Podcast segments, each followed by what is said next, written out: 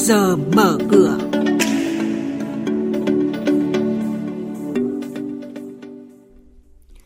Thưa quý vị, những thông tin chính sẽ có trong chuyên mục Trước giờ mở cửa hôm nay.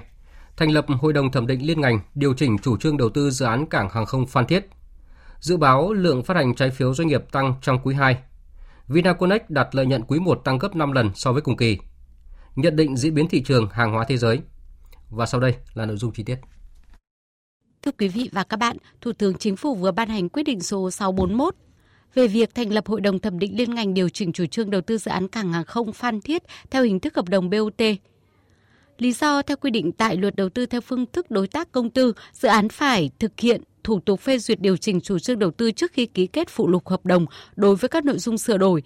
Trong khi trước đó, Bộ Giao thông Vận tải đã phê duyệt điều chỉnh quy hoạch sân bay Phan Thiết từ cấp bốn C lên cấp bốn E, điều chỉnh tăng quy mô tổng mức đầu tư trên mười phần trăm. Bộ phận phân tích của công ty chứng khoán ét ét i dự báo lượng phát hành trái phiếu doanh nghiệp sẽ tăng tốt trong quý hai năm nay. Trong đó sẽ có thêm nhiều doanh nghiệp, đặc biệt là các doanh nghiệp niêm yết, lựa chọn hình thức phát hành ra công chúng. Các doanh nghiệp bất động sản vẫn là tổ chức phát hành lớn nhất và lãi suất phát hành có thể tăng lên. Thị trường thứ cấp có thể có biến động nhất định vào cuối quý này.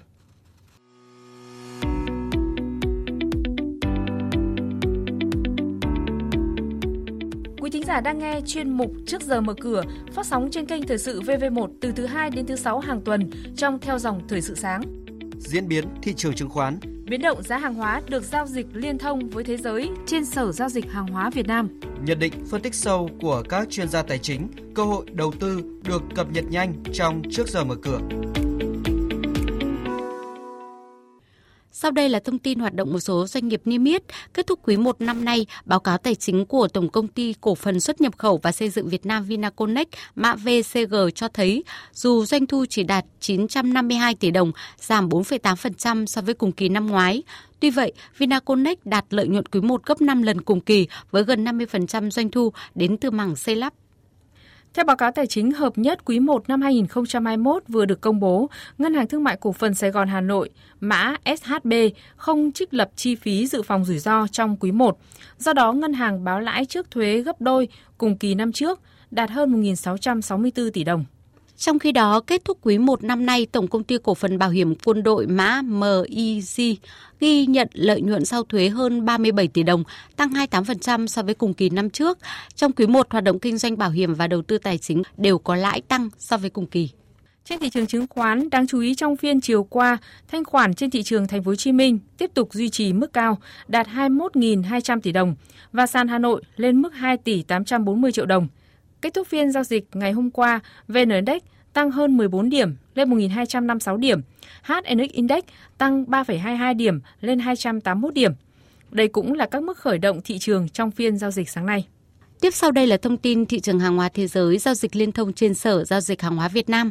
Nhóm nguyên liệu công nghiệp diễn biến trái chiều trong phiên hôm qua. Chỉ số em ích vê Index công nghiệp tăng gần một phần trăm lên một nghìn sáu trăm sáu mươi lăm điểm.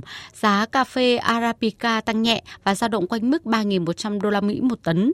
Còn giá cà phê Robusta cũng ở khoảng một nghìn bốn trăm chín mươi đô la một tấn. Tổ chức Cà phê Thế giới cho biết xuất khẩu cà phê toàn cầu trong tháng ba đạt mức mười một phẩy chín triệu bao, tăng nhẹ so với mức mười một phẩy sáu triệu bao cùng kỳ của năm ngoái. Lũy kế xuất khẩu cà phê toàn cầu trong sáu tháng đầu niên vụ hai nghìn không trăm hai mươi đến hai nghìn không trăm hai mươi mốt cũng tăng ba phẩy năm phần trăm so với cùng kỳ năm ngoái, cho thấy nhu cầu đang dần được phục hồi.